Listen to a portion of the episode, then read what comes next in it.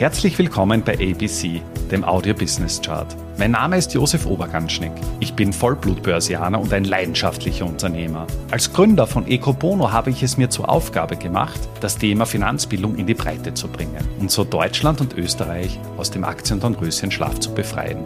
Bei ABC, ein Podcast aus dem Podcast-Netzwerk von Christian Drastil, stelle ich deswegen Woche für Woche spannende Zahlen und Statistiken aus den Bereichen Finanzmarkt, Wirtschaft und Gesellschaft vor.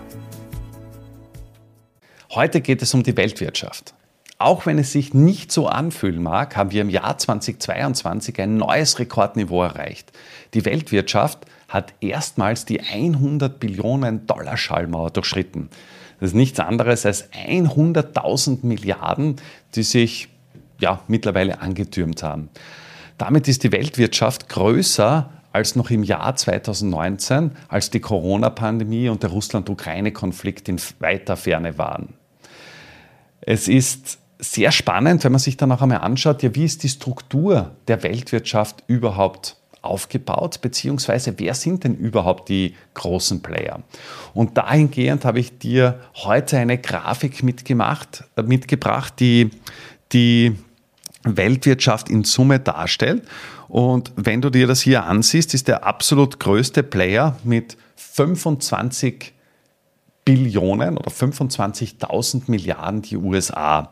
Das heißt, ungefähr ein Viertel der Weltwirtschaft geht auf Uncle Sam zurück. Das heißt, jeder vierte erwirtschaftete Euro oder Dollar stammt von den USA. Spannend ist, dass die USA seit 1872 die größte Volkswirtschaft der Welt ist. Das heißt, das ist jetzt mittlerweile schon gut 150 Jahre her. Und China mit aktuell 18,3 Billionen ist zwar noch deutlich zurück, allerdings wenn man Prognosen Glauben schenken kann, wird China die USA bereits in diesem Jahrzehnt, also 2028, 2029 oder ja, spätestens 2030, als größte Volkswirtschaft der Welt ablösen.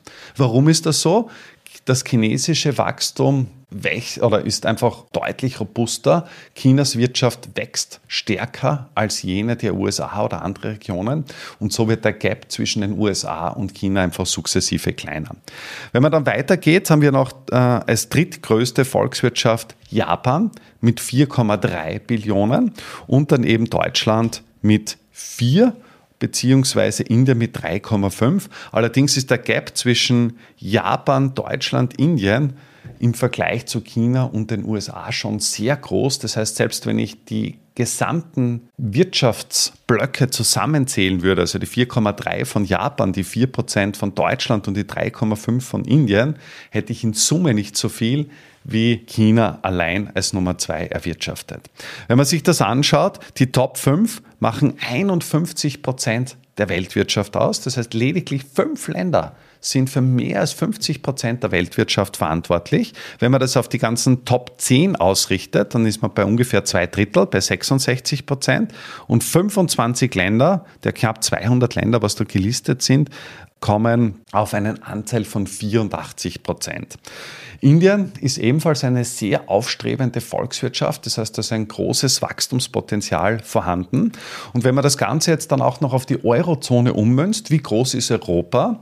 Die Euro-Länder haben in Summe ungefähr 14,5 Billionen Dollar Wirtschaftsleistung. Das entspricht dann dementsprechend ja etwas mehr als 14 Prozent der Weltwirtschaft. Und wenn man sich hier die Top 3 in der Eurozone anschaut, dann ähm, ist das eben mit Deutschland mit äh, 4,3. Dann haben wir eben noch Frankreich mit 3 Billionen, beziehungsweise Italien mit ungefähr 2,1. Das heißt, in Summe kommen die Top 3 auf 67 Prozent der Euro-Länder. Wenn man nur die Top 2 hernimmt, also Deutschland mit 29 und Frankreich mit 21 Prozent, dann sind diese zwei Wirtschaftsblöcke, also Deutschland und Frankreich, für ungefähr 50 Prozent der europäischen Wirtschaftsleistung, also sprich Euro-Wirtschaftsleistung, verantwortlich. Wenn wir dementsprechend noch ähm, die Dachregion vollenden, wir haben hier auch noch die Schweiz mit 0,8, also 800 Milliarden und Österreich mit ungefähr 0,5 oder 480 Milliarden, um genau zu sein. Das heißt, da sieht man schon, welche Rolle wir als kleines Land beziehungsweise auch als Eurozone in diesem ganzen Komplex wahrnehmen. Jetzt spricht man davon, dass das 19. Jahrhundert das europäische Zeitalter war, Stichwort Industrialisierung. Das 20. Jahrhundert war ganz klar das amerikanische Zeitalter und das 21. Jahrhundert wird mit hoher Wahrscheinlichkeit das chinesische Zeitalter werden. Innerhalb der nächsten zehn Jahre wird es noch deutliche Verschiebungen in den Top 10 geben.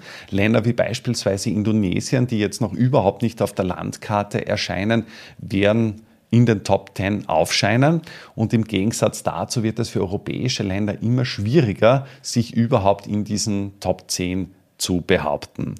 Italien mit 2,1 Billionen ist ebenfalls ein sehr großer Wirtschaftsblock, sowohl global gesehen mit etwas über 2% der Weltwirtschaftsleistung, aber natürlich auch auf europäischer Ebene gesehen mit knapp 16, 17 Prozent. Insofern ist es auch wenig verwunderlich, wenn die europäischen Politiker, die europäischen Volkswirte auch Italien sehr stark im Fokus haben. Und bei Italien ist ebenfalls sehr interessant, dass ich da eine extreme Kluft habe, und zwar zwischen dem reichen Norden und den armen Süden, was sich dann beispielsweise auch bei der Kennzahl Bruttoinlandsprodukt pro Kopf darstellt. Und das ist für mich auch eine sehr interessante Messgröße. Und zwar insofern, weil man sagt, wie produktiv ist eine Volkswirtschaft, überhaupt in Relation zu ja, den einzelnen Einwohnern, zu den einzelnen Bürgern. Und da ist auch vollkommen klar, dass Österreich beispielsweise mit 8 Millionen Einwohnern nicht das gleiche Bruttoinlandsprodukt erwirtschaften kann wie beispielsweise China oder Indien, wo ungefähr 1,3, 1,4 Milliarden Menschen leben. Und deswegen hat man auch die Kennzahl BIP pro Kopf herangezogen. Und dort ist das größte Land oder das produktivste Land der Welt, Katar, mit 128.000 was eben pro Kopf erwirtschaftet wird. Die, und dann kommt noch Singapur, was auch relativ gut ist mit 94.000. Luxemburg ist auch noch vorne dabei. Wenn man da die großen Länder hernimmt, wie beispielsweise die Schweiz, die erwirtschaften 66.000 Dollar pro Kopf und Nase. Die USA ist ungefähr bei 60.000, Österreich bei 54.000 und Deutschland ist eben bei 53.000. Und da ist auch sehr spannend, was für uns gerade in der Dachregion äh, sehr schön ist, dass unser Bruttoinlandsprodukt pro Kopf, was nichts anderes auch als die Leistungsfähigkeit einer Wirtschaft darstellt, größer ist als jene von Schweden. Schweden hat 51.000, aber im Umkehrschluss auch kleiner als äh, jene von Norwegen mit ja, knapp 62.000. Also Norwegen ist etwas unter, unter der Schweiz. Das heißt, wir befinden uns in einem extremen Transformationsprozess, einen Transformationsprozess, den wir in der Menschheitsgeschichte wahrscheinlich noch nicht gesehen haben. Und ja, es liegt einfach an uns, die großen Herausforderungen anzunehmen und auch die eigene Rolle, die Rolle Europas neu zu definieren und auszuleben. Damit sind wir auch schon am Ende der aktuellen Folge angelangt. Bei ABC, dem Audio Business Chart, werden Bilder zu Worten. Stay tuned und abonniere diesen Kanal. Ich wünsche dir eine schöne Zeit. Bis zum nächsten Mal bei ABC, dem Audio Business Chart. Servus und Baba.